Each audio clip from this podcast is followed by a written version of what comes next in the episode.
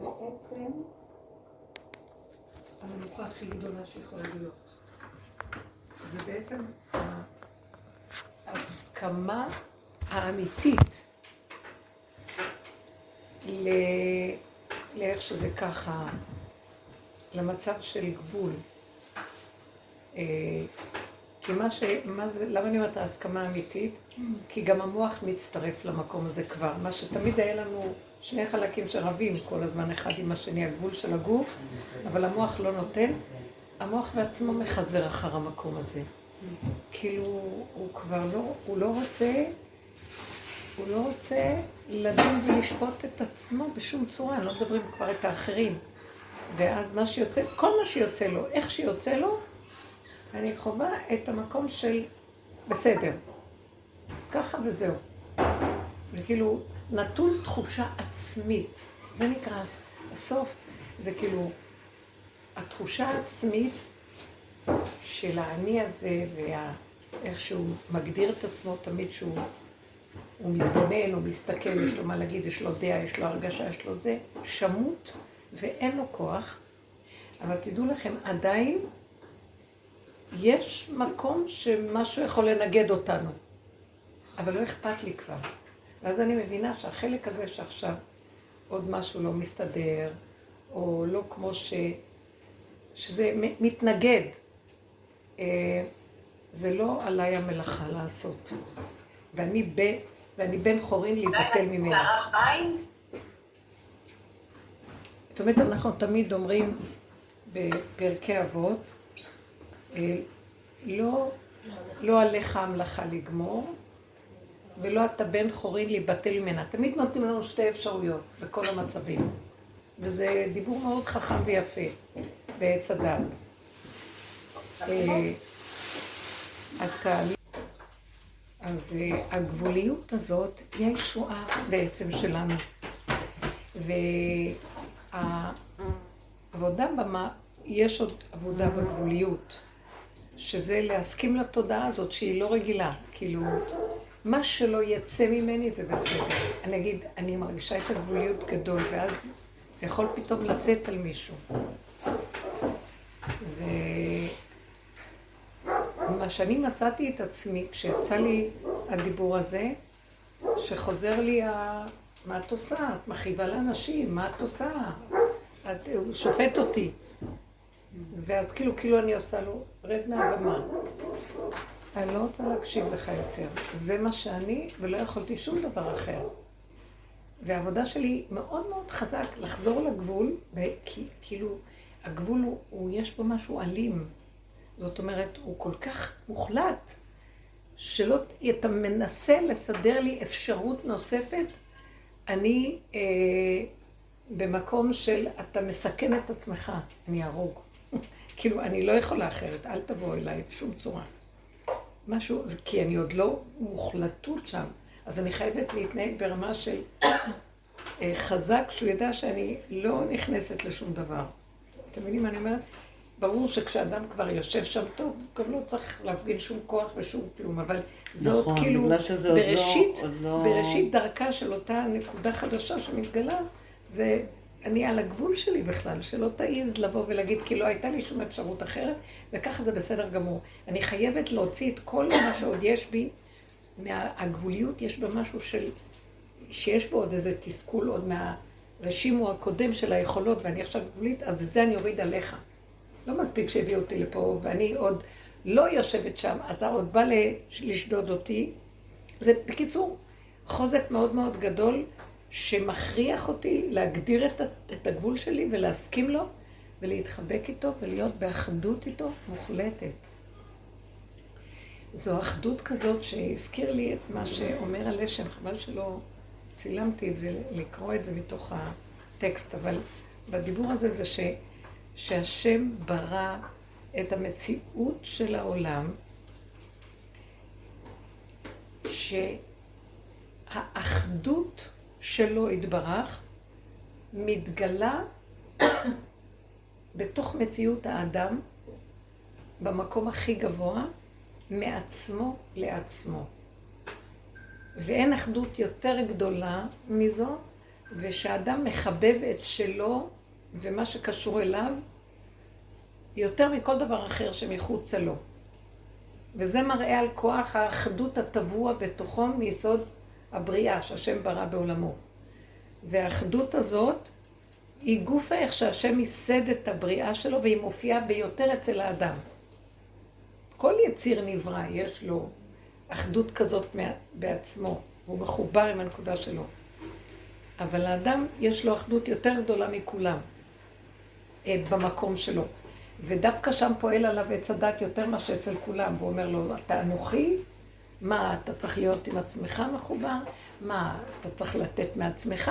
והוא מפרש את כל העניין של אה, מה שהתורה אומרת לנו, כאילו, נתון תיתן, פתוח תפתח, הענק תעניק, ברמה של תדלג על עצמך ותיתן לשני. ואילו הכפל שמופיע בכל המקומות האלה, ואהבת לך כמוך, הענק תעניק, ותעבד, נתון תיתן, הוא מדובר ש...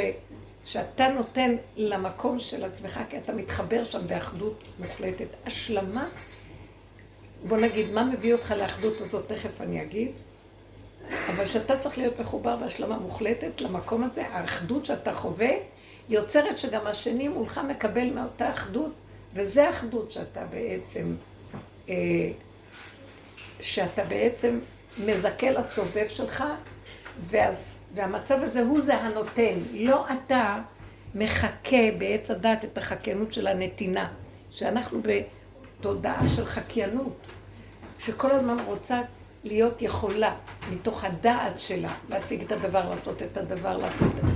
ואז כשהיא לא יכולה, אז יבוא אותו כוח שמאשים, והמצפון, והיצר הרע, הטוב, כאילו גם כן, וכל מה שאנחנו אומרים, וינסה אה, לעשות אותך שהשני הוא משאת נפשך. בעוד שמה שכותב הלשם ביסוד שהמוסד של הבריאה זה החלק הזה שהאדם קשור, חייב להיות קשור עם הגבול של עצמו ברמה כזאת שלא יהיה שום עוררין על הגבול הזה, וזה לכן אני רציתי לומר איך מגיעים למקום הזה, רק על ידי השלמה עם הפגם, הכוונה, עם כל המציאות איך שהיא, שהמוח קורא לה פגם, למה? כי זה לא לשיטתה של המוח, לא לשיטת המוח שרוצה את זה בצורה כפי ש... שזה בא מהמוח, מהגובה ומנותק מהנקודה הפנימית. וכל מה שהוא אומר שם, זה שהשם ברא, ברא בכוונה את כל המציאות הזאת, שהוא ייסד בבריאה, שיש הוא ייסד את עצמותו יתברך, שהיא אחדות, שבתוך האדם, הוא מגדיר את זה גם בצורה כזאת, שאותה אחדות שהוא ייסד בבריאה וביותר אצל האדם, כדי ש... זה החוק, שהאחדות הזאת הוא יגיע אליה מתוך עבודתו שלו עם עצמו. לא יקבל אותה מתנה, מבחוץ, הבנתם? כאילו, האחדות שהשם הטביע בבריאה שלו, הוא שם את זה בבריאה, ומצפה שהנבראים ישיגו את זה מתוך עבודתם. שלא, שימו לב, אני חבל שאין לי את הכתוב, שלא מתוך המוח שלהם ולמעלה הם ישיגו את האחדות עם הבורא. רק שזה בתוך עצמם ומעצמם לעצמם, בנקודה שהכי אה, מסכימים לה שזהו זה, זה האחדות הזאת, משם ישיגו את מציאותו יתברך. הוא הטביע את החוק הזה בבריאה. זה אף פעם לא שהשם ייתן, זה רק על ידי עבודת האדם. והאדם עצמו, ככה זה טבוע בבריאה. שהוא משיג את הדבר הזה על ידי עבודתו, והאחדות נובעת ממנו כשהוא מגיע אליה בעבודתו. האם זה לא כל כך ברור, נכון? לא, אני לא הצלחתי להבין. זאת אומרת ככה, משהו עכשיו מגדיר, חבל שזה... אני אחזור עוד פעם מזיכרוני, שבעצם, שזה מוטבע, השם ברא בריאה, והוא הטביע בבריאה,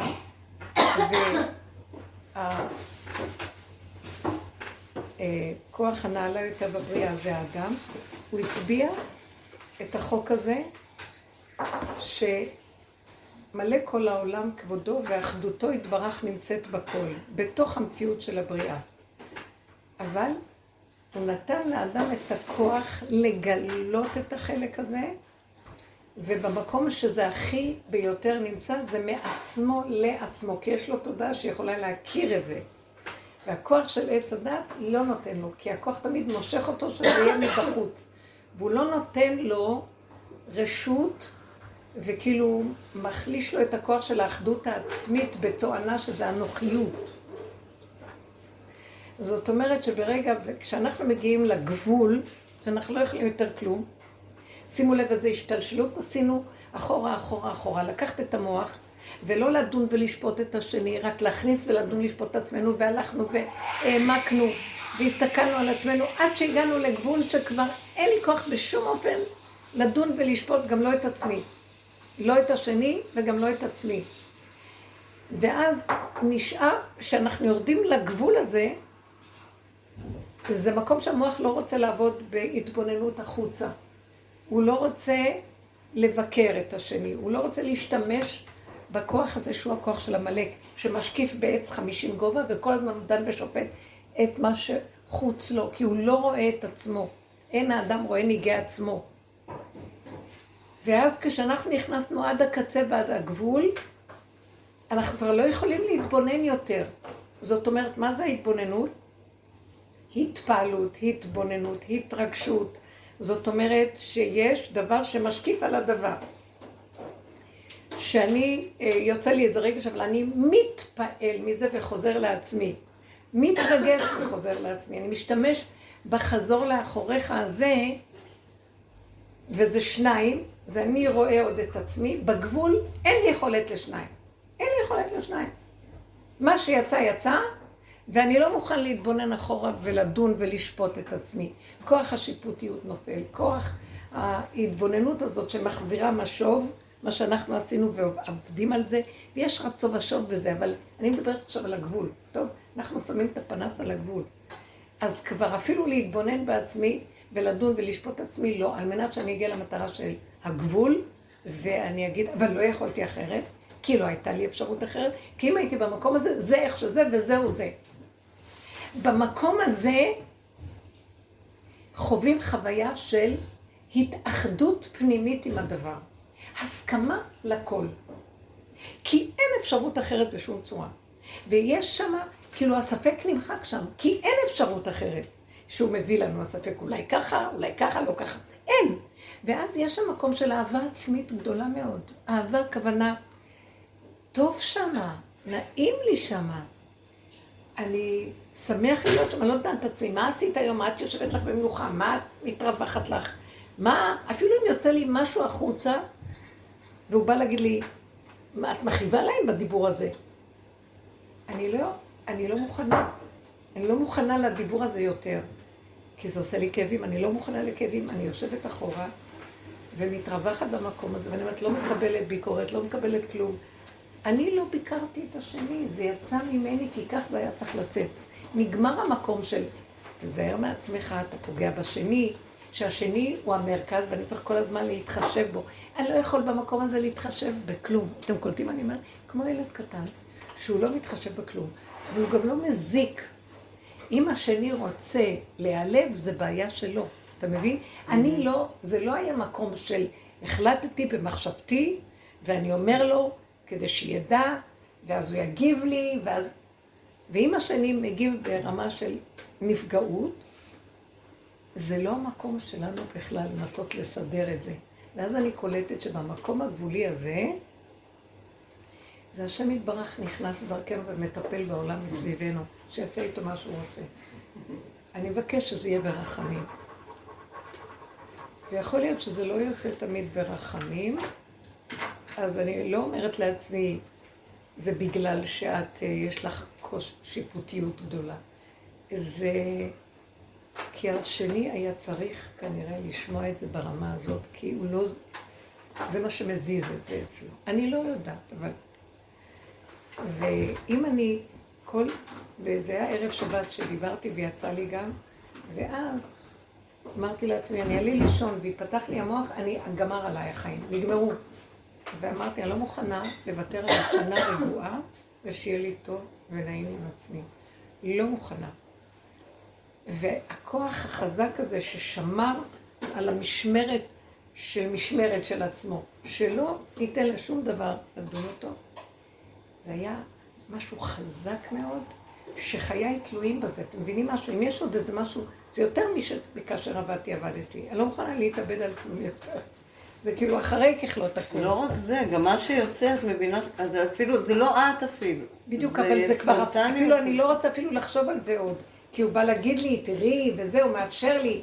ואני לא רוצה, אני רוצה להיות באחדות עם הדבר, אחדות עם הפגם כביכול, שאומר לי, זה פגם, או אחדות עם מה שהיה, איך שהיה, כמות שהיה. ככה זה, וזהו זה, לרגע. אל תרחיב לי, אל תיתן לי אפשרויות, אל תכניס אותי במצוקות האלה. אני כל כך בגבול שאני לא יכולה להכיל. וזה הישועה של האדם. זה כמו ילד קטן, במקום הזה מתחדש לו והולך, משתנה לו הנקודה, שוכח את מה שהיה. גם בחלק החיצוני של השני זה לא פועל כמו שאם היית מכניסה את המוח ודנה ושופט את עצמך, גם אצלו זה נעלם. תופס את הנקודה, יש בזה משהו נקודתי שהיא אפילו בונה, היא לא אכזרית סתם בביקורת. האמת נקלטת אצל השני, והשני הזה שקיבל את הדיבור, זה יהיה לו תועלת מזה, כי זה לא הייתי אני, זה משהו שעבר דרכו, דרכי ממני, כן. ממני אליו. המקום הגבולי הזה, אה, אז הוא כותב שם, אני מנסה להגדיר את זה, שכל הבריאה נבראה, שזו התכלית שלה. שנגלה את הכל מתוך עצמנו. בואו נגדיר את זה יותר, מה, מה הוא מתכוון. אפילו העבודה על עץ הדעת, שאנחנו כל כך תקועים בו ואין לנו כוח, זה אנחנו צריכים לעבוד עליו. מעצמנו לעצמנו, אבל מאחר והתפרצנו החוצה והתפשטנו בחוץ עם הדמיון הגדול של עץ הדת והשפה שלה, אז אנחנו צריכים לעבוד על עצמנו, על עץ הדת. וכל דבר שאנחנו עושים כדי לחזור לאחדות שלנו, זה תמיד יהיה מאדם מעצמו לעצמו. ככה השם חקק את זה בבריאה. משמע שזה לא קשור להשם. אתם מבינים מה אני מתכוונת כאן? שאנחנו אומרים, אבל השם רוצה והשם אומר, זה הכל דיבורים. השם חקק בבריאה מצב שהוא נתן לאדם את הזכות של העבודה, של הבחירה, את הדרגה של המלכות בתוכו, שהוא זה שיביא את עצמו למתכון של האחדות הכי גדולה עם בוראו מעצמו לעצמו. אני לא יודעת איך להסביר את זה, אבל אתם תבינו מה אני מתכוונת פה? זה לא דבר שיצפה ושהשם יסדר לו. שמעתם? אם הוא נוגע בנקודה הזאת, אז מתגלה השם בתוכו ומוחה את כל העמלק מבחוץ כמו שצריך. וגם מתוכו השיריים שעוד נשארו בפנים.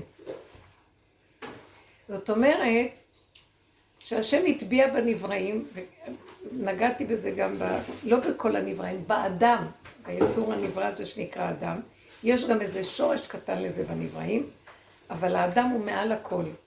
שהוא נתן לו את הבחירה ואת העצמאות הכי גדולה, שהוא כביכול מולך בבריאה ומולך בבחירה ומולך בעצמו וכשהוא עושה את העבודה הזאת, והוא מתחבר לנקודה של האחדות הזאת עם עצמו, עד הסוף, זה מקום הגבול, אז באותו רגע, שימו לב, הוא ממליך את הבורא על הבריאה שלו. הבנתם? הוא נותן את כוח המלכות לזה שברא אותו, ואמר לו, זה שלך, עולם לא שלי. זה בחוק הנקי של הבריאה. כמובן שאנשים לא נמצאים בחוק הנקי, ומקלקלים ורומסים וזה, אז באה הלכה, שזה רבנן, שזה בית הדין העליון, שהם נקראים אלוהים. הם דנים, שופטים, חשובים, והם רודים בנו ואומרו, תזרו לכם, תקבלו עונש. דיני שמיים עליכם, תחטפו זה ותחטפו זה ותחטפו זה ותחטפו זה. שימו לב, כשאני מדברת על השם שברא, זה לא הרובד הזה בכלל. זה רובד עליון שהוא בחינה של אריך אנפין, בחינה של משהו עליון שנתן לאדם את הבחירה, והוא תמיד קיים בבריאה, אבל הוא מחכה מתי האדם יממש אותה. אני אפתח את זה תכף להסביר לכם. יפתח אותה עד הסוף, בלי לא יתלונן. בלי להגיד, מה, אני לא יכול. אין הפקרות בבריאה, ואדם צריך למצות את הכוח הזה עד הגבול היותר אפשרי שיכול. והמקום של הגבול שאנחנו מגיעים אליו, הוא מתחיל, מתחיל לנשוק לנקודה הזאת של הגבול. שבמקום הזה, זה איפה שדוד המלך הגיע והמליך את השם עליו. אמר לו, הכל שלך לא שלי, כי אני לא יכול יותר כלום. רק שם אפשר להחזיר את כוח המלכות שהשם נטע בנברא, להחזיר את זה לבורא.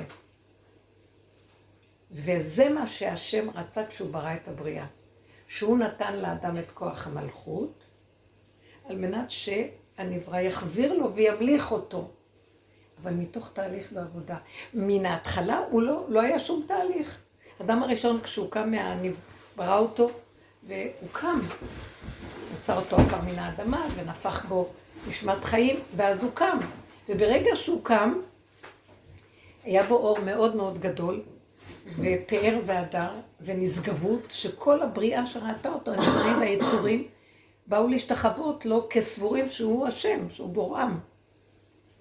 אז הוא אמר להם, לא, אני נברא כמוכם, אבל יש לי את היכולת להמליך את השם עליי, את הבורא, אז בואו אני ואתם נמליך אותו עלינו. וזה המזמור שאנחנו אומרים, השם מלאך גאות לבש, ביום שישי אומרים את המזמור הזה. כן? אף תיכון תבל בל תימות, כי האדם המליך את השם. שימו לב, בליך את עץ הדת, זה התהליך. מעצמו לעצמו ומהר הוא מכיר והכל בסדר, והוא יודע שזה הכל הוא. הוא מאוחד עם הנקודה שלו, מתוך עצמו הוא הכיר את הגדלות של הבורא, והחזיר לו בבחירתו, בפשטות, את המלכות. הנה השם. אבל אחרי חטא עץ הדת, הגנב, שהוא לוקח את הכוח הזה ומשחק אותה שזה הוא ושהוא יכול. והוא גונב בצורות שונות, והכדור הזה התרועע הרבה פעמים מהעריצות של אותם שלטנים ורודנים ועריצים שקמו בעולם וגנבו את המלכות לעצמם. עד שלא באה התורה ועד שלא בא אברהם אבינו וכל זה שהיו אנשים בבריאה נעלים עוד לפני מתן תורה, שהם הכירו את הדבר הזה ועבדו מאוד על עצמם. להמליך את בוראם, אבל לא הצליחו להגיע למדרגה הזאת עד שבאמת אה, הגיע בחזרה המהלך הזה של מתן תורה והכוח הזה שעם ישראל קיבל במהלך לעבוד. לעבוד. אבל לא זכינו גם לזה, ורק על ידי העבודה דרך עץ הדת. זאת אומרת, קודם כל בואו נתחיל, יש לנו אגו ויש לנו מלכות. ואם מישהו עכשיו יעשה משהו רע, מבחינה חיצונית, שהוא לא כדרך התורה, אז ידונו אותו, יגידו לו, אתה לא עשית ככה, אתה צריך לעשות ככה, הכל על פי דעת. בלי שהוא בכלל יורד לתוך עצמו, מתחבר לעצמו, יודע להגיד, להתגונן ברמה הפנימית, להכיר את המציאות, מה גרם לו את כל הסיפור שלו. אין, אין שום תירוץ ואין שום, הוא חייב לתת את הדין, נקודה. עד שאנחנו באים לעבודה הזאת, וזו עבודה של גם כן מחיית עמלק בעץ הדת. האמת שזה יותר עבודת כיבוש חיצונית, אבל המחיית עמלק ביותר שאנחנו נכנסנו אליה בעבודה הזאת של רב אושר, זה עבודה של להתבונן פנימה ולדון את עצמנו ולא את השני, מה שהעולם לא נהג ככה. גם בכוח התורה לוקחים את זה שמציק לי, ואני לוקח אותו לדין תורה, ואני מחכה שיהיה כאן צדק ויושר, כי על פי דין אני צודק. רב אושר חידש נקודה מאוד גדולה, שלא רק הוא, אבל כנראה אצלו זה היה מאוד, התעצם מאוד בעבודה שלו. בשום אופן לא לקחת אף אחד לדין תורה. ולא לבית משפט ולא לשום דבר. אם דנים אותי זה משהו אחר, ואני לא אדון. למה? כי הוא אמר, אתם תחפשו את עצמכם בתוככם. ואם אתם תחפשו לפני שהשני ידון אתכם, אז יותר טוב לכם, יפה שעת קוד, אחת קודם. כי כשאדם דן את עצמו, לא דנים אותו. שדן את עצמו עוד קודם. והוא פיתח את כל הדרך הזאת של לדון בפנים, ולהסתכל בשורשים. את עצמי מהנקודה שלי לנקודה שלי, ואין מה להתאונן שום דבר בחוץ. למשל, אה, אה, הייתה אצלי אחת מהבנות מתוקה שיש, התינוק שלה, אה, תינוק, בן ארבע, ילד עקשן, שהוא לא קל, הוא מותק של ילד, אבל הוא נוקשה כזה. והייתה צריכה לשים לו טיפות עיניים, בגלל שהוא, יש לו דלקת חזקה וחום גבוה, ו... ואז היא חיזרה אחריו, והוא התנגד, התנגד, התנגד, בשום אופן לא, והיא הולכת איתו ברכות, נוגדת. ואז היא יושבת לידי ואומרת, מה אני אעשה לו? אני לא מצליחה לשים לו את הטיפות. ואז אה, זה גם ראיתי שכשבלילה אה, התעקשתי לא לתת למוח לשגע אותי על מה שיצא ממני, וזה היה קשור איתה ועם בעלה, לא חשוב, אז ראיתי איך היא שואלת אותי, אני לא יודעת מה לעשות. ואז לרגע הסתכלתי עליה, פחדתי שלא אצלי ביקורת כאילו. הסתכלתי עליה ואמרתי לה בפשטות, וזה יצא מהגבול.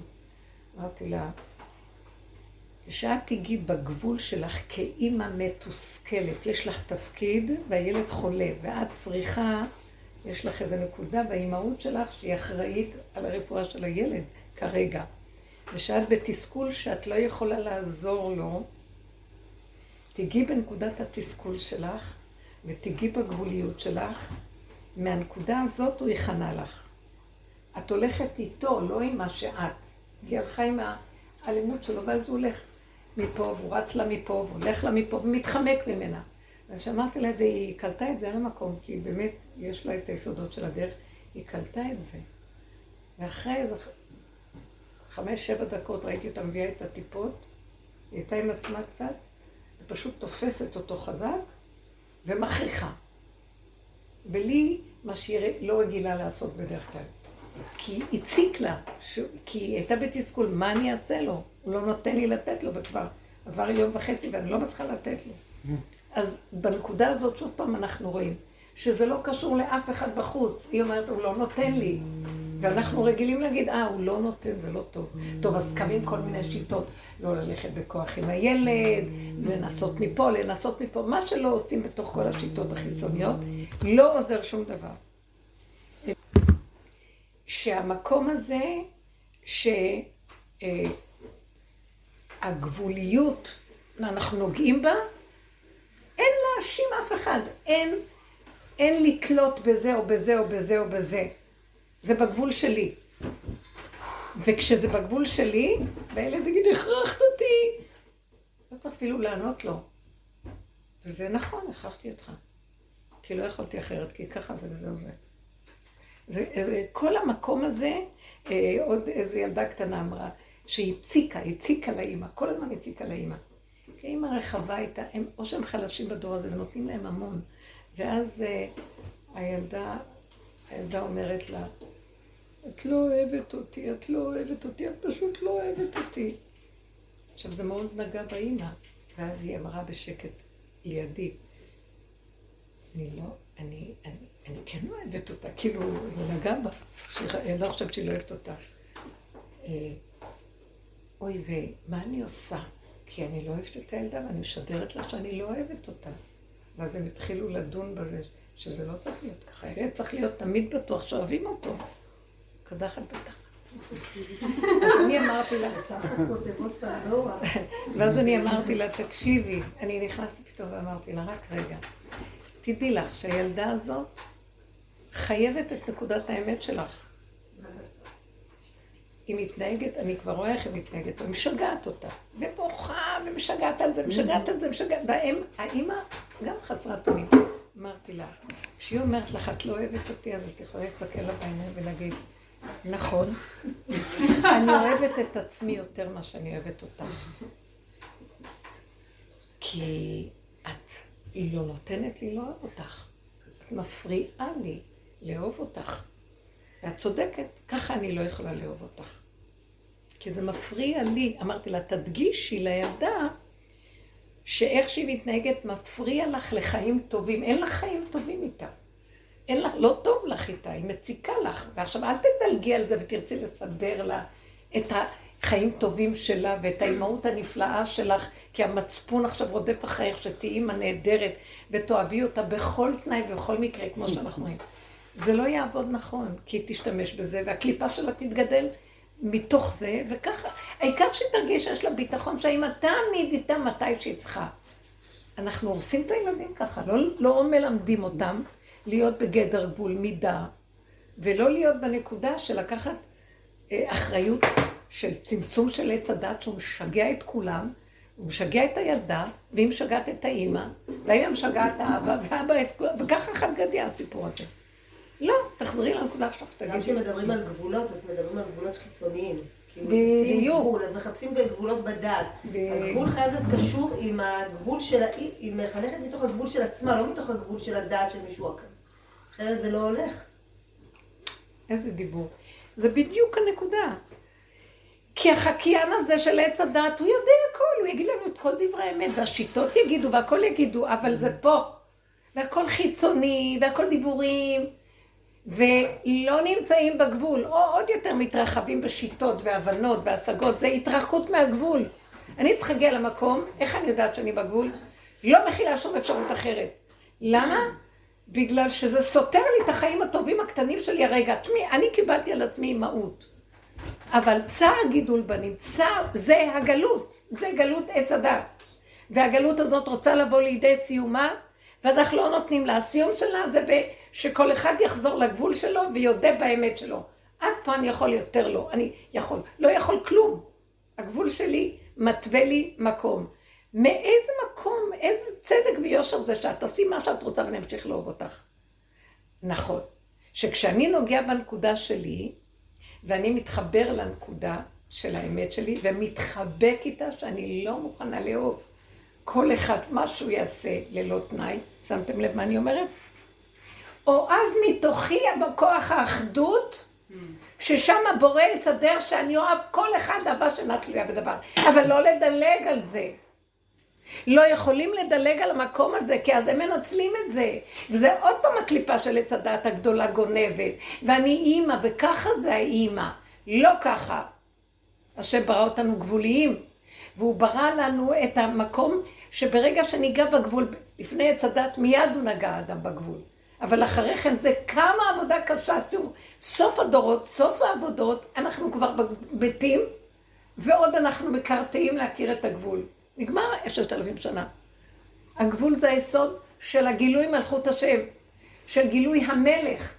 בזה שאני מגיע לגבול, והאוטיסט הזה לא יכול שום דבר, רק להודות באמת, איזה מלך אני. גולם אני, גלם, חומר גלם, לא מלך. אז אני צריך את השם שהוא יהיה המלך.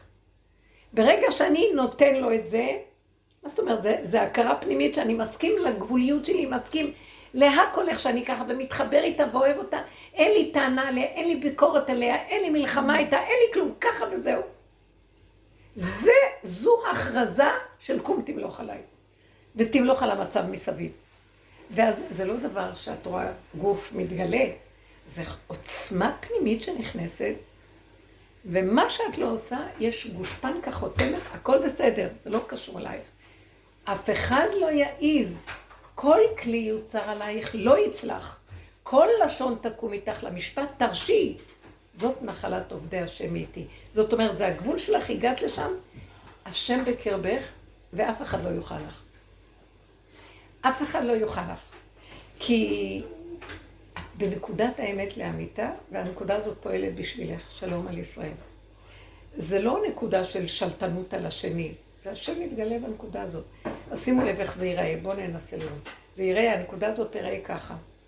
אדם לא יפסיק להתחנף, יפסיק לרצות, יפסיק לפחד שלא אוהבים אותו, יפסיק לחשבן את השני בגלל החולשות השונות, האינטרסים שיש לו. הוא יישאר איכשהו ככה, ויהיה מאוחד עם הנקודה שלו, ולא יהיה אכפת לו אם יהיה ככה או לא יהיה ככה, או כן יהיה ככה או ככה. אין לו חפץ כמו שהיה לו פעם. הסיבה מולכת עליו, ולפי הסיבה הוא מקבל את החיות שכל כיכרה בידה, כלים, כל מה שהוא צריך כדי לפעול. וזה בא לרגע ויכול ללכת גם, ותשארי בלי כלום אחרי רגע. זה נקרא הגילוי של השם בתוכך, לרגע. כי הוויה באה לרגע ונעלמת, לרגע ונעלמת. היא לא יושבת, היא לרגע, כי אדם, זה חוק האדם. ואז במקום הזה, האדם הזה, אף אחד לא יוכל לו. מה הכוונה? אה, כי תלך במו אש לא תכבה ונערות מים לא ישטפוך נרות לא ישרפו אותך, כלום. אתה הולך ואתה לא מתחשב בבחוץ שמחליש אותנו כל כך. אין לנו בכלל לב, אין לנו חוזק. אנחנו מלאים מחשבות ואינטרסים וחרדות ופחדים וגחמות וכל מיני אה, שיקולים ענייניים של עצמנו והכל, ולא ישרי דרך בכלל.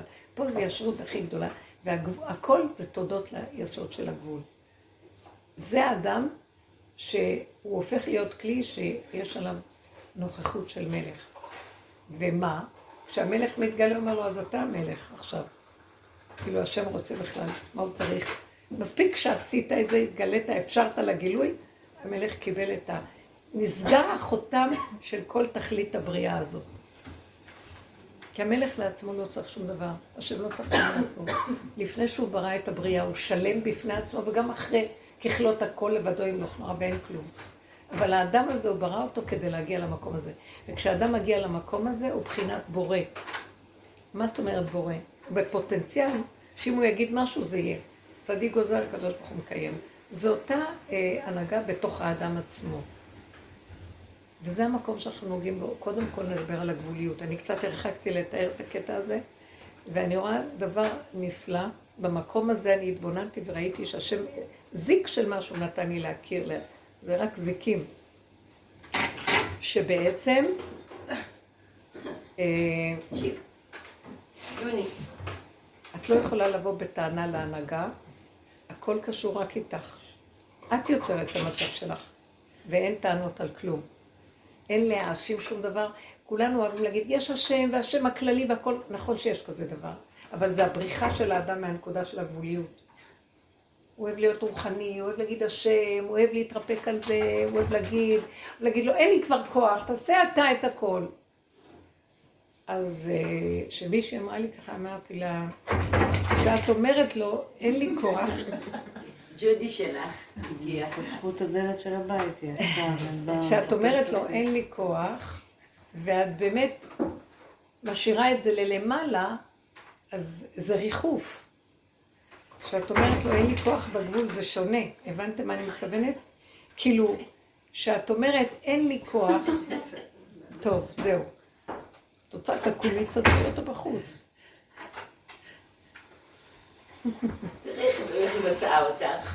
שימי לב איזה חוזק יש לו, הוא גבולי, והוא בגבול שלו, הוא יקים אותה. לא, לא התכוונתי ש... לא התכוונתי, זה קשה. ג'וני בוא. לא, לא. אז בסופו של דבר,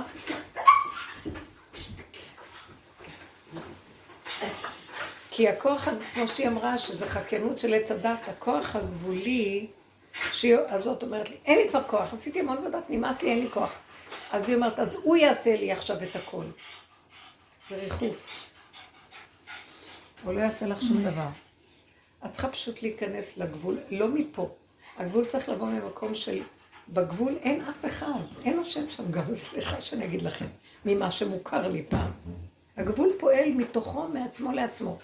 הלשם אומר דבר מאוד יפה, שהשם חקק את הכל בגבול, כי הגבול הזה, כשנוגעים בגבול, הוא לא דבר שאפשר להבין אותו, הוא לא דבר שיש בו מסה, שטח, אה, אה, שיש לו מימד, זה כמו תולה ארץ על בלימה. זה נקודה שאת לא יודעת, גבוליות, כלום. הוא אומר, בגלל זה יכול להופיע שם כוח הניסי, כוח ההתמרה, שמשנה ועושה משהו אחר מהסדר של הטבע, שהוא גדר נס, בגלל הגבוליות, כמו שנחשון ניגש למים, בגבוליות. גבול, לא אכפת לו, הוא לא רואה בעיניים. גולם שיש לו גבול, מה זה הגבול שלו? שהוא לא יודע ולא עושה, עושה פעולה, בלי להביא, בלי לדעת, בלי ויכוח, בלי ניצוח, בלי טענה, בלי מענה, בלי ספק, בלי כלום. אתם מבינים? פעולה שאין בה שום דעת והיא גוף פשוט. שמה מתגלה הכוח הזה. הגבול הזה מאוד מאוד חשוב לגילוי של הכוח העליון, שדיברנו עליו, שהוא התנאי לגילוי שלו. שימו לב מה זה הגבול הזה, ואנחנו מגיעים, בסוף דבר, הכל נשמע, זה הגבול הזה שאנחנו מדברים עליו. אז כשהיא אמרה לי, אין לי כבר כוח וזה, אמרתי לה, זה מריח ייאוש. ואת זורקת למין השם כזה שיסדר לך והוא יתגלה. זה לא המקום, את צריכה באמת לנגוע בגבול, גבול אמיתי אמיתי. ולהגיד באמת, אני לא יכול ואני לא מתכוון להיות יכול, ואני גם לא רוצה להיות יכול. כי זה הגבול ששמת לי ואני לא יכול לפרוץ אותו יותר. לא רוצה. זה לא רק שאני לא יכול יותר. תדעו לכם שאם אנחנו לא נגדיר את הגבול ו... ונתעקש אה, ליצור אותו, הוא לא יגיע גם. כי הדעת פה כל הזמן מרחיבה לנו ומרחיקה אותנו מהגבול. אם את לא... אה, מי אמר לך? אולי אתה בהפקרות. וכל הדיבורים האלה, יגיע השלב שאנחנו, אסור לנו להקשיב את זה, אנחנו חייבים להעצים את הגבוליות על מנת שזה יקרה. הכל בידי האדם במקום הזה. אחרי שאני מגיע לגבול הזה, אז הוא מתגלה. שימו לב מה אני אומרת. לא לדלג ולא להפסיד את האפשרות, כי בשנייה הוא יקום ויביא לנו מרירות, ויביא לנו הסתכלות, ויביא לנו ריחוף, ולאות, ואיזה מין ייאוש סמוי, שום דבר. גבוליות זה לא ייאוש. גבוליות זה הגדרה והכרה ברורה של ככה. כמו שאתם רואים את זה, מלחיה עומדת לה ככה עם הצורה שלה, והיא לא חולקת על מציאותה. ככה. ככה אני רוצה להגיע לדבר. זה חומר גלם פשוט, זה נקרא גלם. מהמקום הזה המלך מתגלה. אז בואו נדבר על המקום הזה. זה מאוד יפה ההגדרה שהוא כותב שמה, זה שהשם ברא את הבריאה ככה, וכאילו הוא מסתתר בה ונותן לאדם את המקום שיגיע למקום הזה ויגע בגבול הזה, שזה הגולמיות שלו, זה המלכות והכלי, וימליך. זאת אומרת, מאליו כבר יבוא כוח שימלוך, כי אין לו יכולת אחרת. בעצם זה שאני, למה, מתי הבן אדם ממליך? כי החוק של עץ הדעת מתסכל כל הזמן ברשימו שלנו, והוא דן אותנו. כמה שאני לא, אז אני אומר, אני מגיע למקום שאני אומר, אני לא מוכן יותר לסבול שהוא ישגע אותי, תתגלה עליי, אני מוסרת לך את המלכות. הדיבור הזה מוכרח להופיע, כי התסכול מהפחד שהרשימו, כי אנחנו בני אדם תחת החוק הזה, עם כל המדרגות שמגיעים, תמיד הוא שודד. וכשאני צועק את הצעקה הזאת, אמרת לו, אני נותנת לך כעת את הכוח למחות את העמלק, שזה כבר החלק שלך, לא שלי. כי עד פה הגעתי, ועשיתי את עבודתי, זה סוד מחיית עמלק שעשינו עד פה. ומפה ואילך זה שלך ולא שלי. אני רוצה להגיד לכם משהו, זה שלווה ומתיקות, זה כמו כגמול עלימו, זה מקום שהוא חזק, הוא עוצמתי, הוא מאפשר לי לחזור ליחידה ולהתחדש בה כל רגע בנשימה, מה שהמוח לא נותן לי בדרך כלל. וזה המקום. ככה אנחנו הולכים. ובמקום הזה הוא מתגלה והוא מסדר את העולם. עכשיו, הוא צריך את הכלים האלה כדי לסדר את העולם, כי העולם גועש ורועש, וכל ה... הוא בכוונה מציף את כל תיבת הפנדור של הנחשים והקרבים בעולם, בלי הבחנה. מפה ומשם ומכל מיני מינים בצורות משונות, שברור שהשקר, ואפילו אנשים לא מבחינים, וזה רק הוא יכול לעשות את הסדר בבלאגן עכשיו. זה לא דבר שאני יכולה להגיד מי הוא בכלל שמתגלה, אבל היא...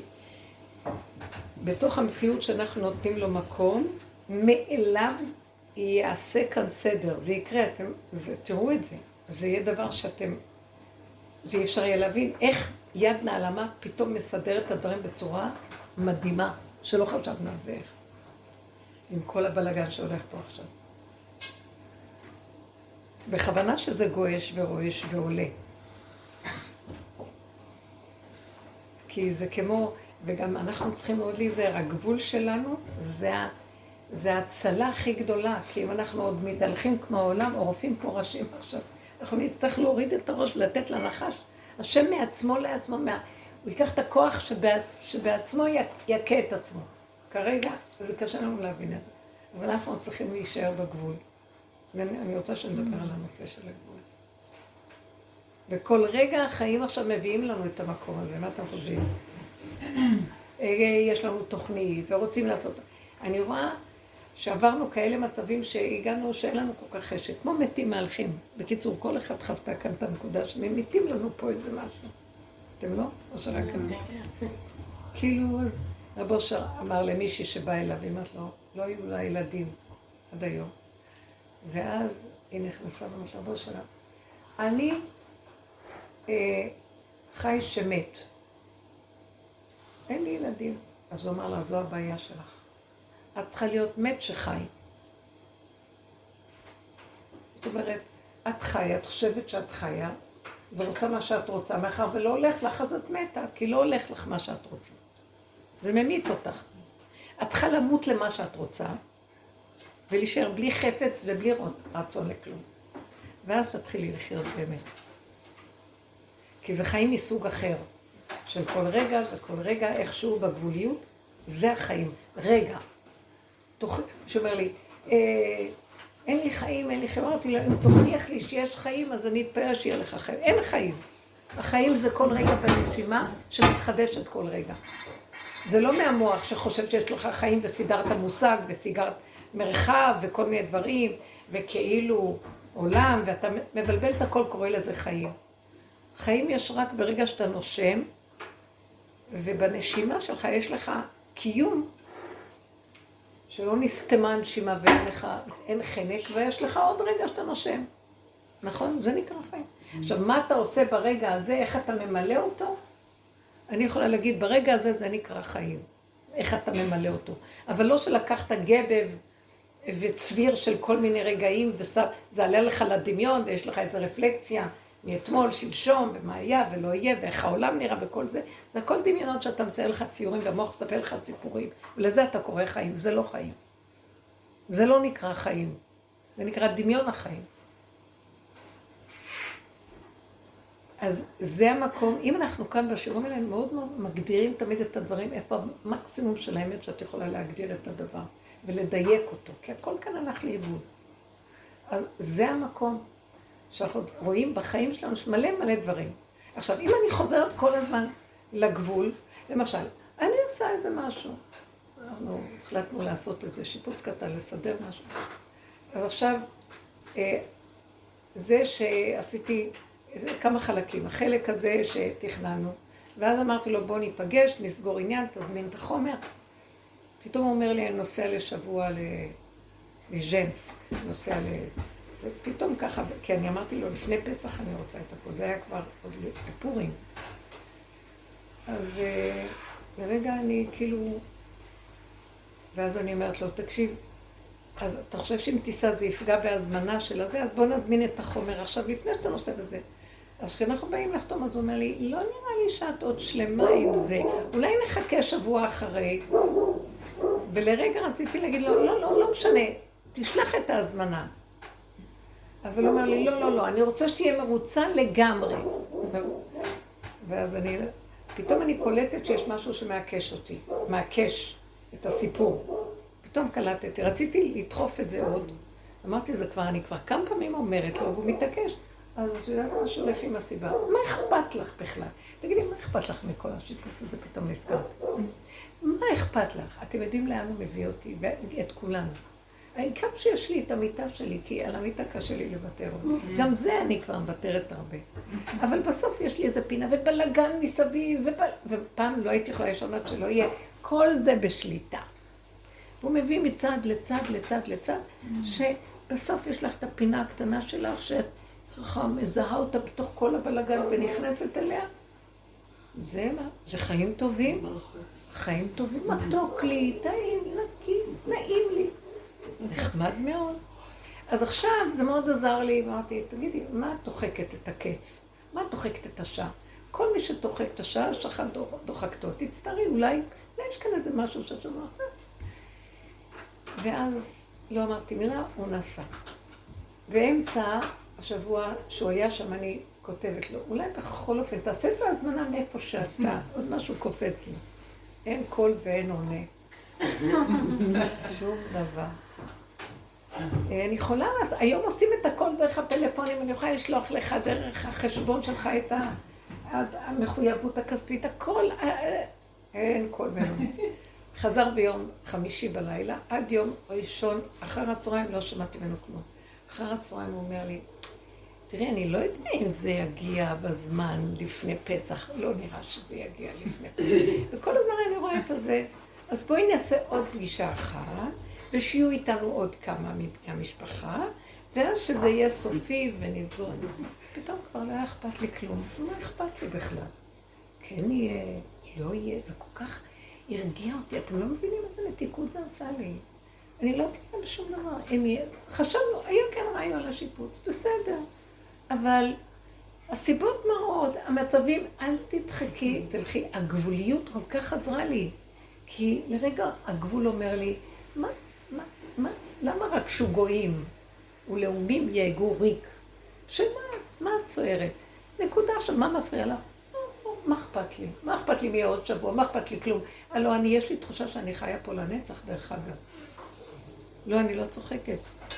תחושת הגבוליות והחרדה והפחד שיש לאדם עוד, אה, עוד מעט, אה, אה, כמו שאומר דוד המלך, הודיעני קיצי ומידת ימיי ואדע מי חדל אני.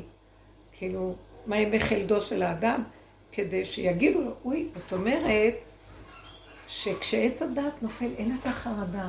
וואי, אני צריך להספיק לתקן. כי אין סוף לתיקונים, והתיקונים זה מעוות לא יוכל לתקון. ואני, אין לי כבר כוח, הכל נעשה ברמה של אין לי כלום. כמו צמח, כמו עץ, כמו זה חי מת. זה כאילו משהו מה... שזה כבר לא בידיים של הבחירה הרגילה שלך.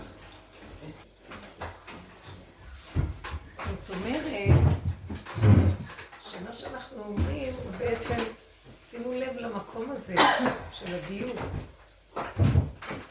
הגבול משחרר אותנו מהחרדה הקיומית, כי אין כאן קיום, יש רק רגע. והגבול הוא רגע, הוא גבולי, הוא לא יכול להכיל יותר מרגע, זה כמו האוטיסט הזה, הוא לא יכול להכיל יותר מרגע. תראי מה, אני רוצה להמציא מציאות מחודשת ולהיטיב עם, עם הבריאה הזאת הטבה שהכי טוב. מה הטובה הכי גדולה? לענות אותה מזיו אחדותו. שזה עצם הטוב ביותר שיכול לתת לנבראים, שיטעמו את הטעם של האחדות של הבורא. זה מה שהוא אומר. ואיך הוא סידר את זה?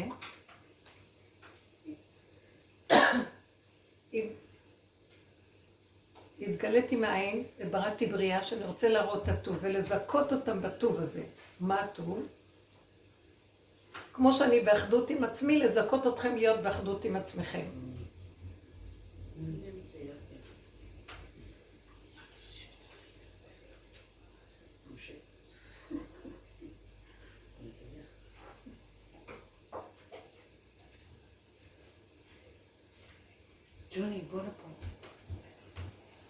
שהסיבה להתענג בזיו אחדותו זה על ידי הסיבה, על ידיהם בעצמם, שהם יסדרו את האחדות הזאת.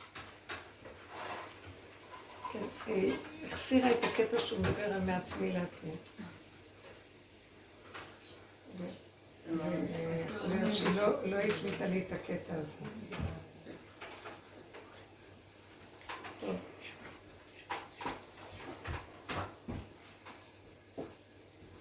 טוב.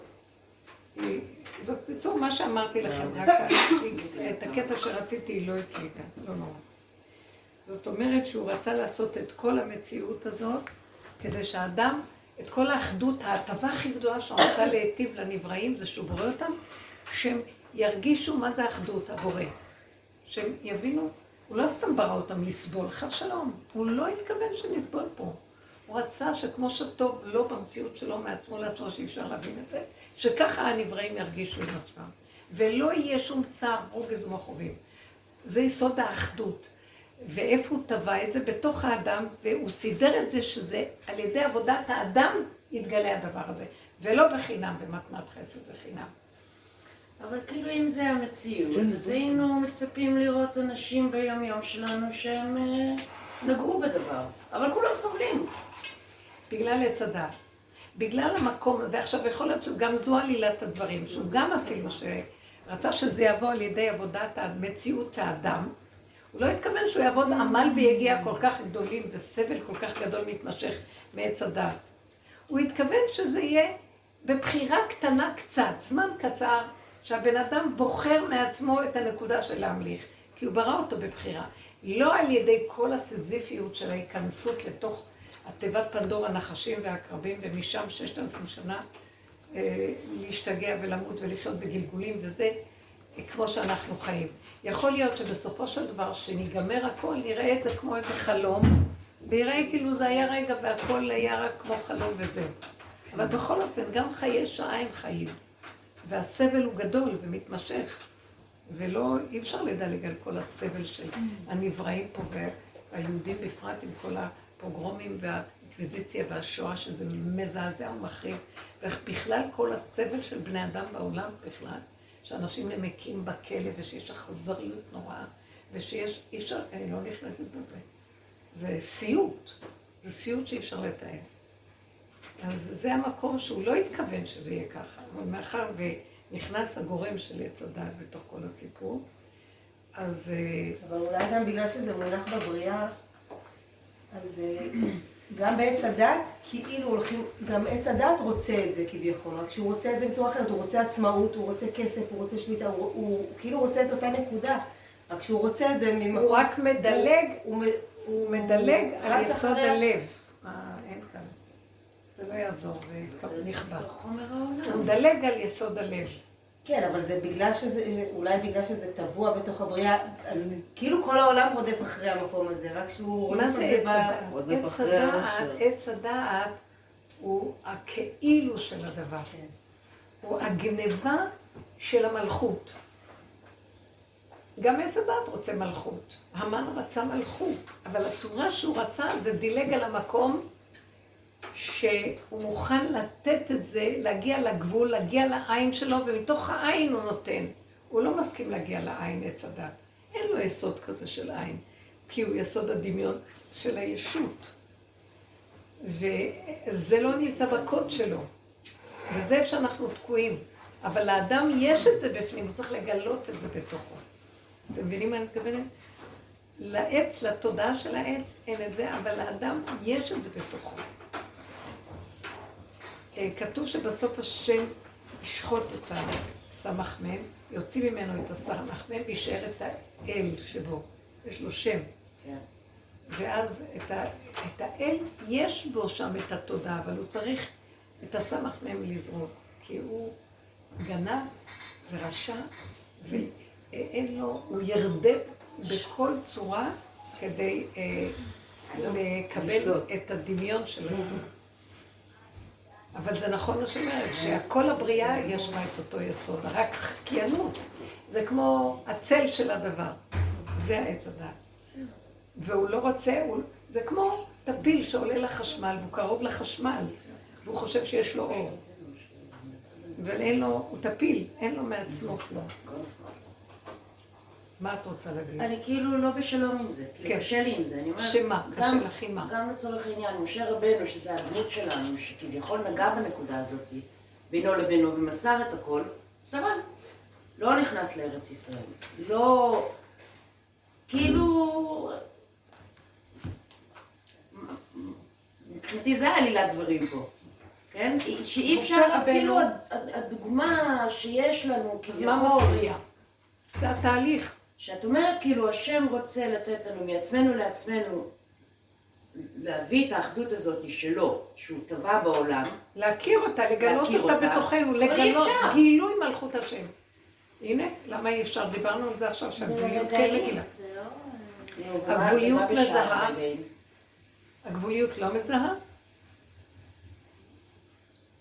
אני עכשיו דיברנו על זה שהגבוליות עושה, אני, אני נותנת מילים, והמילים הן יפות, אבל בחוויה יש נקודת אמת מהמילים שאני מדברת. המילים הן קצת מסדרות את זה אחרת, אבל יש נקודת חוויה שאני כל כך נהנית מזה ששקט לי כשזה קורה, שהספק לא מקנן ומשגע, ושאני בסוף יושבת לי באיזה נישה, איך הגעת לזה, ולא רוצה לזוז משם, כי זה נעים לי ונוח לי, ולמה שאני אתאמץ ואעשה דבר של...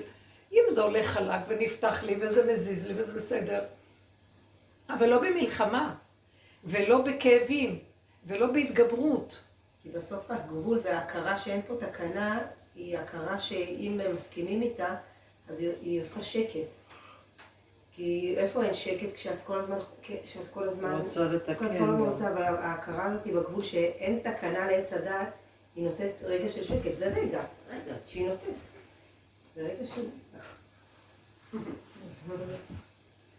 אבל גם שאין תקנה מתוך המקום שניסית לתקן ועשית את כל הטריקים זה חייב להיות דרך כל העבודה. את אומרת שלא נוח לך. זה לא יכול להיות אה, על כי. ככה הוא ברא את הבריאה, שזה יהיה דרך מציאות האדם. עכשיו, זה יכול להיות ככה, וזה יכול להיות ככה, הוא לא אמר כמה, הוא התכוון שזה יהיה ככה, דרך האדם. לשעה בגן עדן, לרגע, לנקודה, שיעשה פעולה קטנה, וזה אומר אכפת לו כמה, זה לא משנה אצלו. אבל אנחנו, על ידי מה שקרה, זה נהיה ככה.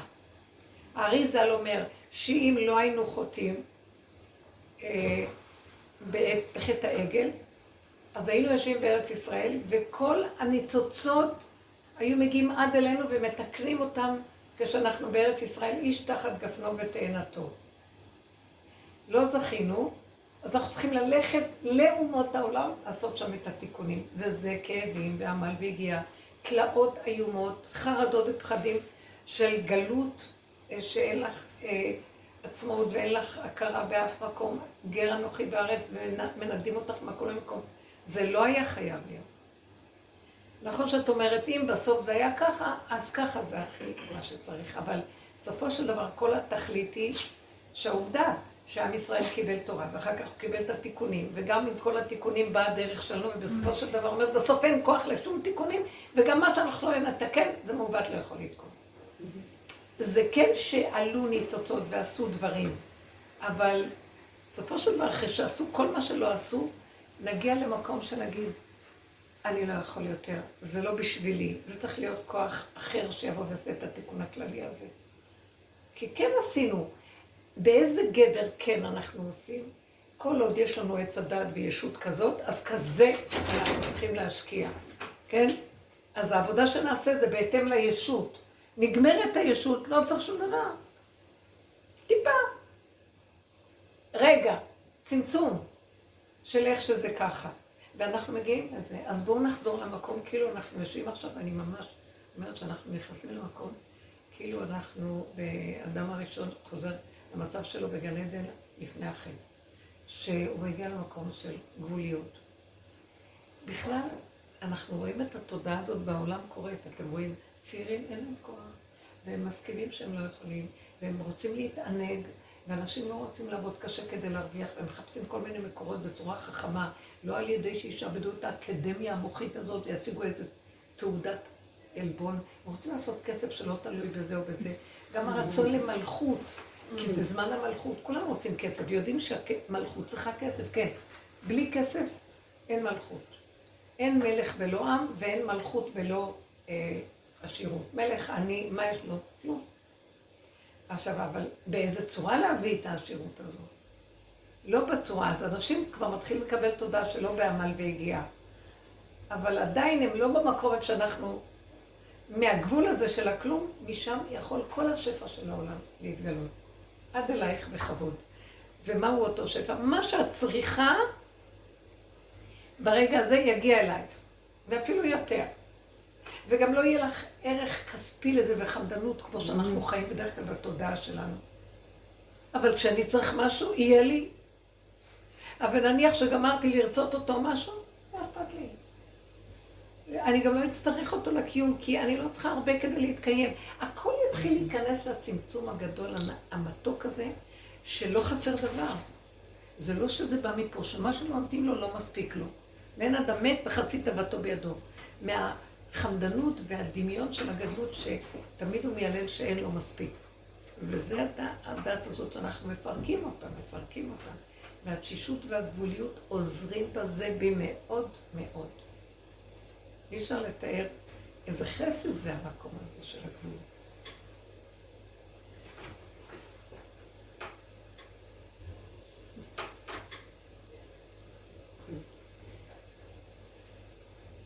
אם ניתן קצת שאלות או דוגמאות איך אנחנו בעצם אה, עובדים עם הגבוליות באופן אה, מעשי בשטח. לא יודעת למה זה לא, כנראה שזה לא לא עושה חשמל.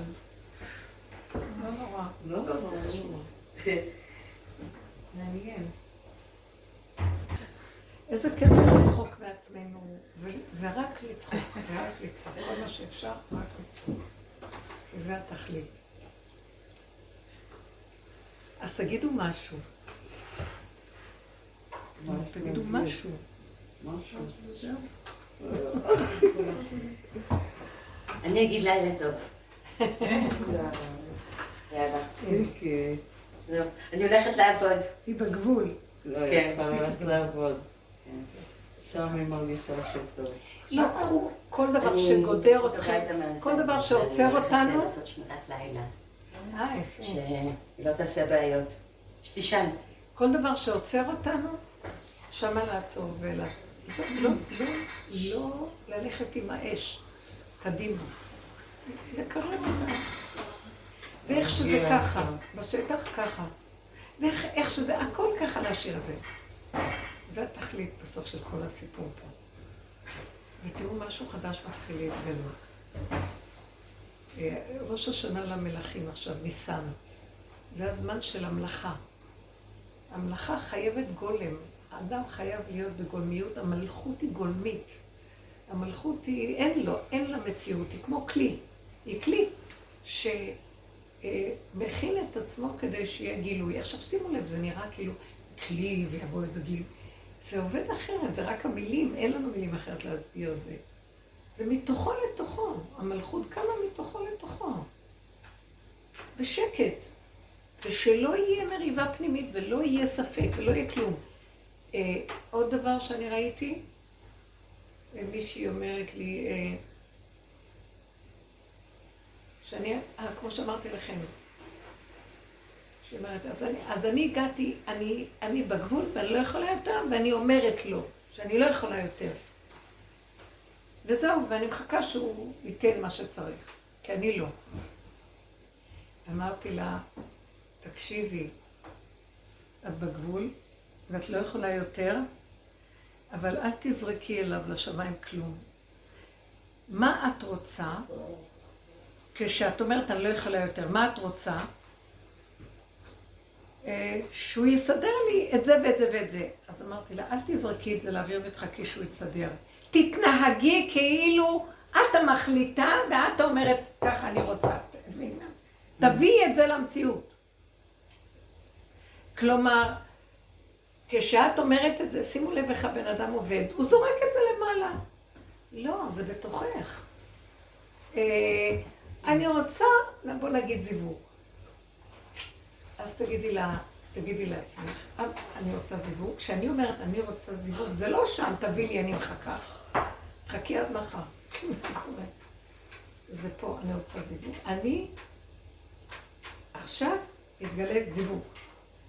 את אומרת, בלכי, ואל תסתכלי לראות, הגיע, לא הגיע, בטח דברי עד מחר, אתם מכירים את המוח. מי שומע אותך? זה תודעה נקייה שמעצמו לעצמו הכל.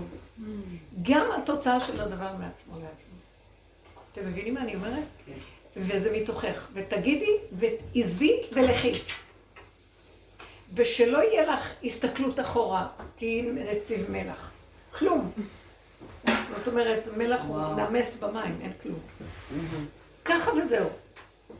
ואת יוצרת גם את החלק האחרון, אל תפרגני את זה לשמיים. את בתוכך שזה יהיה. את מתחילה ואת גומרת, והכל מתוכך לתוכך.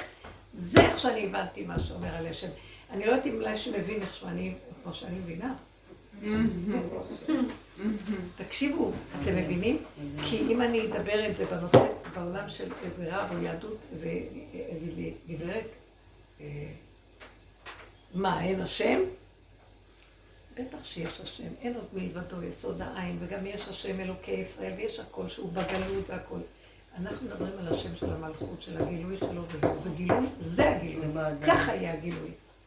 היינו כחולמים, זה איך שזה מגיע ככה, אתם לא מבינים למה אנחנו מחכים, איזה קרקס שיש פה איזה הצגה ממול? הכל בתוך האדם, מעצמו לעצמו. וזה מה שאני ראיתי אצל רב אושר. האלוקות זרמה ממנו, הוא אמר, אני והשם ככה. זאת אומרת, אני אומר, הוא עושה. המוח אומר לי איזה דיבור, אז היא אומרת לי, המוח לא אומרת לי.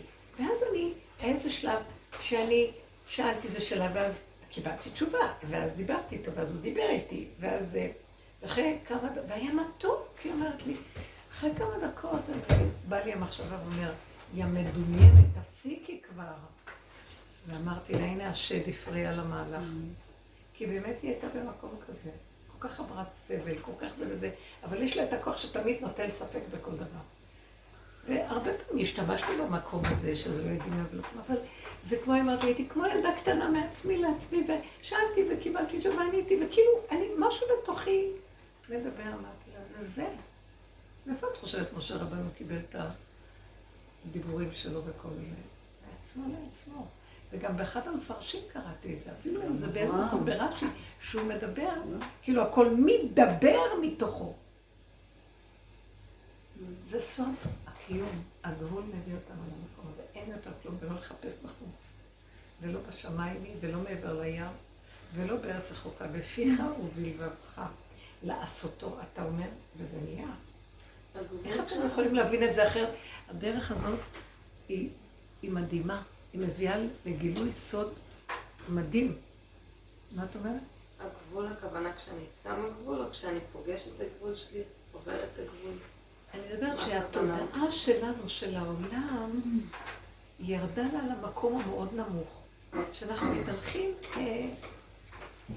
כאילו, החיות היא לא כמו של העולם, שיושבת לה פה ומדברת. היא במקום של, כמו, כמו בהמות הייתי עמך, משהו שקט, פשוט, קיומי. איפה שנגמרת האפשרות. כאילו, הגבול זה איפה שנגמר, אין לו, אין יותר אפשרויות, איפה שזה, איפה שאת שוכנת, איפה שאת נמצאת. אני מזהה שיכול להיות... שהמוח שמה את עצמי, לא המוח שם לך את הגבול, זה גבול של ה... יכול להיות שהמוח של האדם עוד יקשקש לו, אבל זה כאילו איזה הד רחוק. זה לא כמו שאנחנו שמים לב אליו וחושבים שזה אנחנו. כאילו שאני יודעת איפה אני. אני בתוך הגבולות של כן. עצמי, אני נמצאת. עכשיו, במקום הזה את מזהה יותר את הגבול. מה זאת אומרת? את מזהה שיש לך משהו שמתנגד. אנחנו חיים במקום שכל הזמן יש התנגדות. מי קולט את זה בכלל? רק נותנים קונטרות וקונטרות ומתגברים והולכים וחוטפים מכות ונחטיף ונחטוף ומה לא. זה בכלל לא, אין, יש גסות.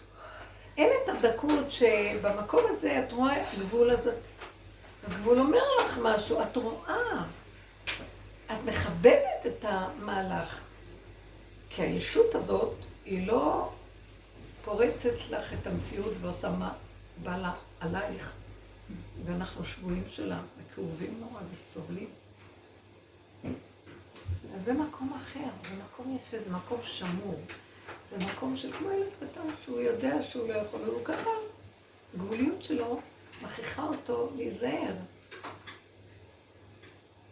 וגם אם יש, לו, יש בו איזה משהו שמרחיק אותו, אז יש לו שמירה שם.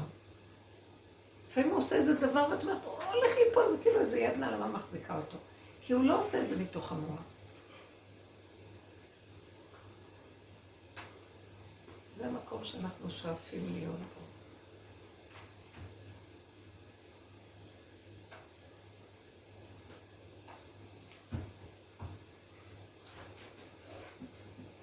שלי יפות. תראו, תחזיקו מהגבול, תפתחו מעמד. תטפחו, תטפחו את התודעה של הגבול. הייתי קוראת לזה היום תודעת הגבול. כן, תתחברו לעצמכם, תסכימו לגבוליות. רב אושר, אני ראיתי, ופעם קלטתי את זה חזק, נזכרתי עכשיו שהייתי רואה, שהוא מזמן לעצמו מצבים של גבוליות. מבחינת העיר השחר. אנחנו מחכים שיבוא איזה משהו, ואז אנחנו, אבל הוא הבין את הסוד שיש בזה, אז הוא כל הזמן חיפש מי שיגביל אותו, כל דבר שיגביל אותו, אתם מבינים? איזה חכם זה. חכם לב ייקח מצוות, כתוב במשלי, הוא יהיה חכם לראות את המקום ולחטוף אותו ולעבוד בכיוון שלו. תעודדו את תודעת הגבול. טוב, אז עכשיו גם בתקופה הזאת של התוהו ובוהו בעולם, זה מכריח כאילו להיכנס להיות בגבול. את לא יכולה, אי אפשר, אי אפשר להיות, זה סכנה לשים ראש בשום דבר. זה לא להביע ביקורת על כלום, לא כלום, מספיק רק שומעים מה שומעים. מה את יכולה להגיד? אנשים תקועים, זה, זה מש, משגע, הכל משגע את הכל. באמת שיש אנדרלמוסיה גדולה מאוד. והמשחק כאילו ממשיך, כאילו יש כנסת, כאילו יש זה, כאילו זה שולט, כאילו זה... הכל רק כאילו, אבל אין שם שיניים לאף אחד. הבג"ץ כאילו שולט, ואלה כאילו באים למרוד ולעשות רפורמה, ואלה כאילו... זה כמו משחק של כאילו. ולאף אחד אין כוח, אבל השם משתמש בכלים שלו ובמשחק שלו. זה נראה לי ממש פורים עכשיו. פורים, ואלה מנצלים את ההזדמנות לעשות אה, כל מיני, איך קוראים לזה, הפגנות, והם בסך הכל מחפשים אקשן. עושים אה, סולידריות. וצובעים את עצמם, והצגות, ומאכלים. ועושים איזה אירועים, ויש להם עניינים, אני מקבלים מזה... פוגשת מלא כל מיני אנשים כזה שמגיעים לאיפה שאני עובדת, וכולם באים ומספרים, אנחנו נלך להפגנה, ונלך בזה, ואז הם אומרים, אני לא יודע על מה מפגינים, אבל, אה, אבל, אבל נלך להיות ליד עוד אנשים שמפגינים, והם עוברים הרבה אנשים, וכולם ככה מדברים, נלך להפגנה, לא יודעים כאילו בדיוק על מה מפגינים, אבל זה איזה... אקשן, חבר'ה, זה כן, נותן חיים. זה כיף. אין להם, הם קמים מה- לא, יפגעו מהמיטה שלהם, ויש להם עכשיו אקשן, וצובעים את הפנים, וכמו אינדיאנים, ועושים הצגות, עד לא יד, זה עד אלוהידה כזה. קרנבל. תראו איזה קרנבל כזה עכשיו. ברור, לא צריך לעבודה, בלי שכל, בלי כלום. כיף. מה נעשה היום? כולם מצטרפים. שימו לב לשיממון שיש בעולם, באיזה חיות זה נותן.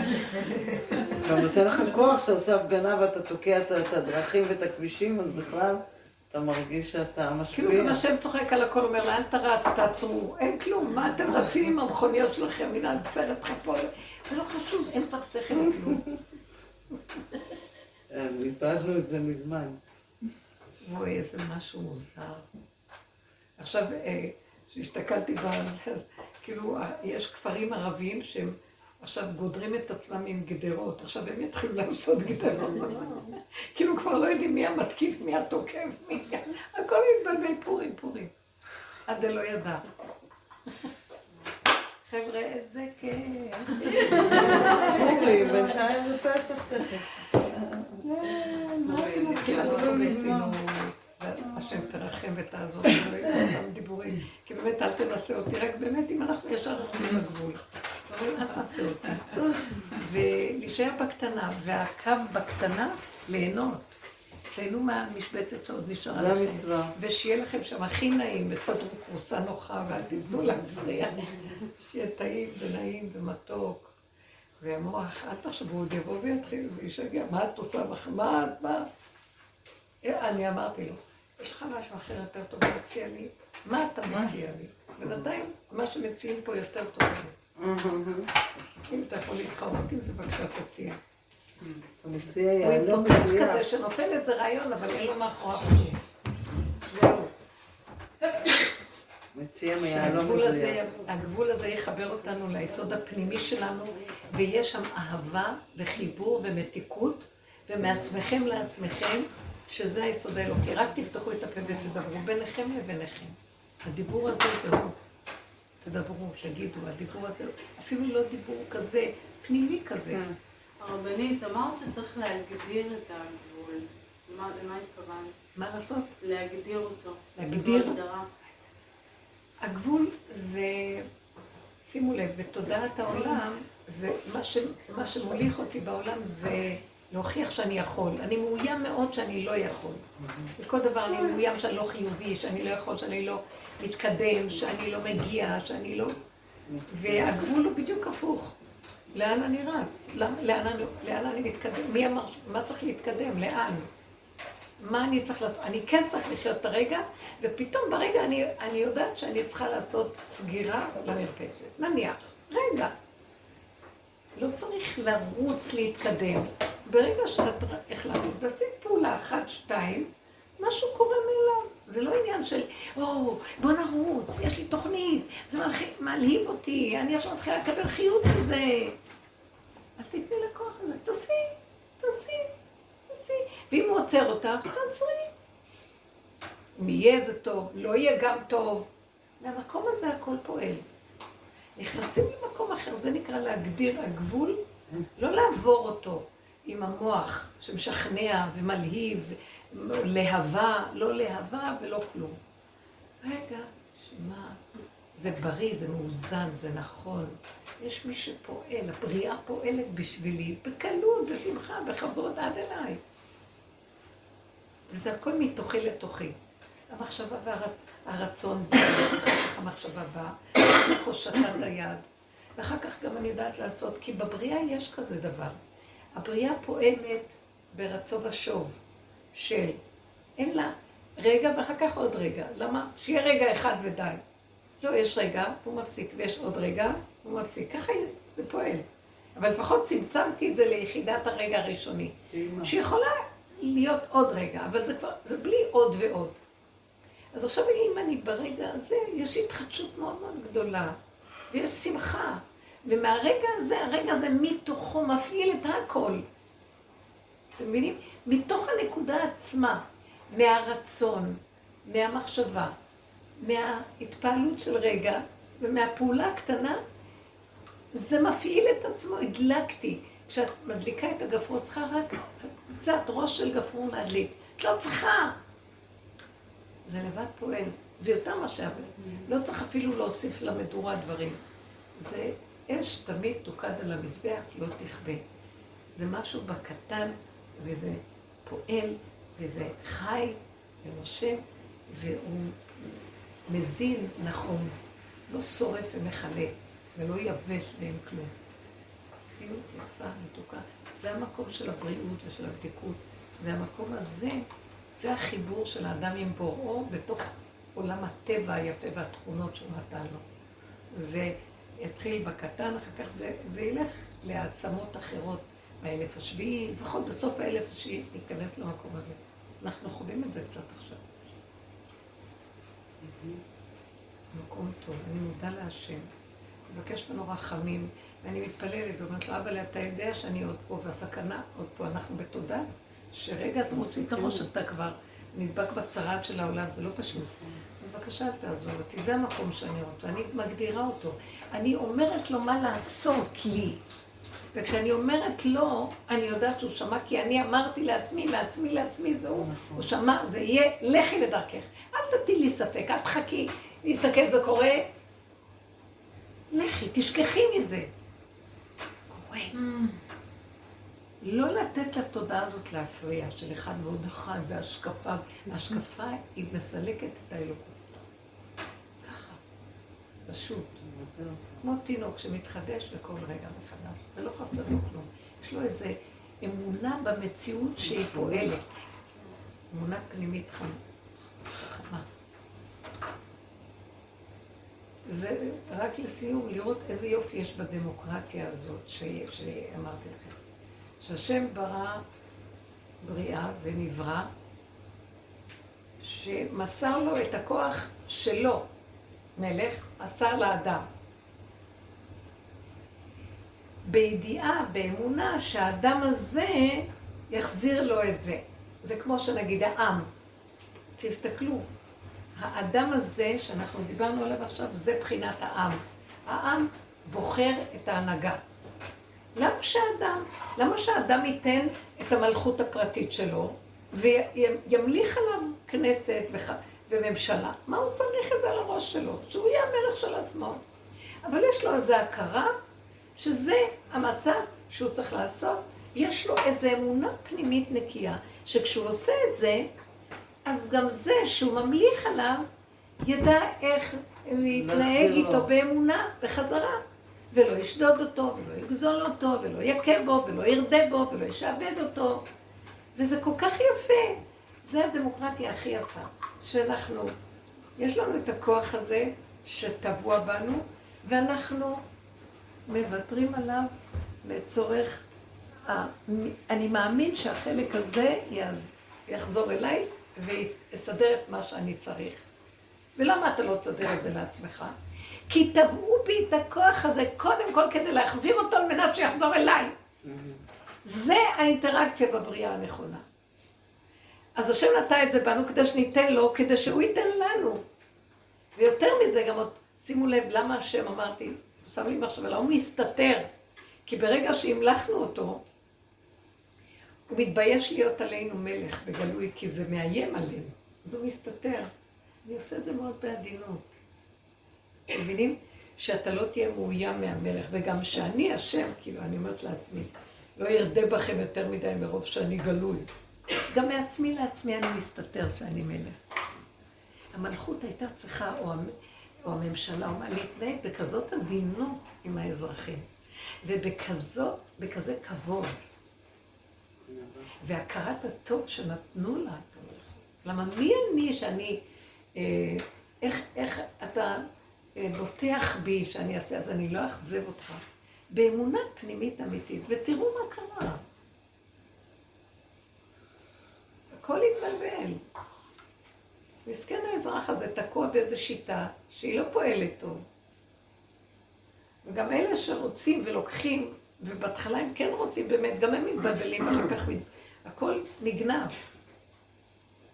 לא זה מה שהשם ברא בבריאה. לכן אנחנו מחכים למלכות בית דוד, שהיא מלכות אמיתית, שהוא קלט את הנקודה, וכל מציאות החיים שלו, הוא עבד כדי להגיע לגבול, וכשהוא הגיע לגבול, שם התבהרה לו הנקודה מאוד מאוד, הוא מסר את הכל לבורא עולם. ואז הבורא עולם אמר, עכשיו אתה נקרא מלך המשיח.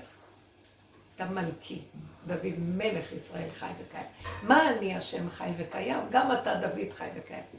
שימו לב, אין כאן שום דמות ולא דמות הגוף, ומי שנשאר הוא רק דוד. שאומר, מי אני בכלל שאקבל כזה דבר? אתם מבינים? מי אני ומה בית דוד? איזה יפה. זה ככה אנחנו היינו רוצים הנהגה. ותראו איך הלכנו לאיבוד. מחכים להנהגה הזאת שתחזור במהרה בימינו אמן. וכשאנחנו נותנים את המקום של הגבול, זה עוזר לזה להגיע. תודה רבה. תודה רבה.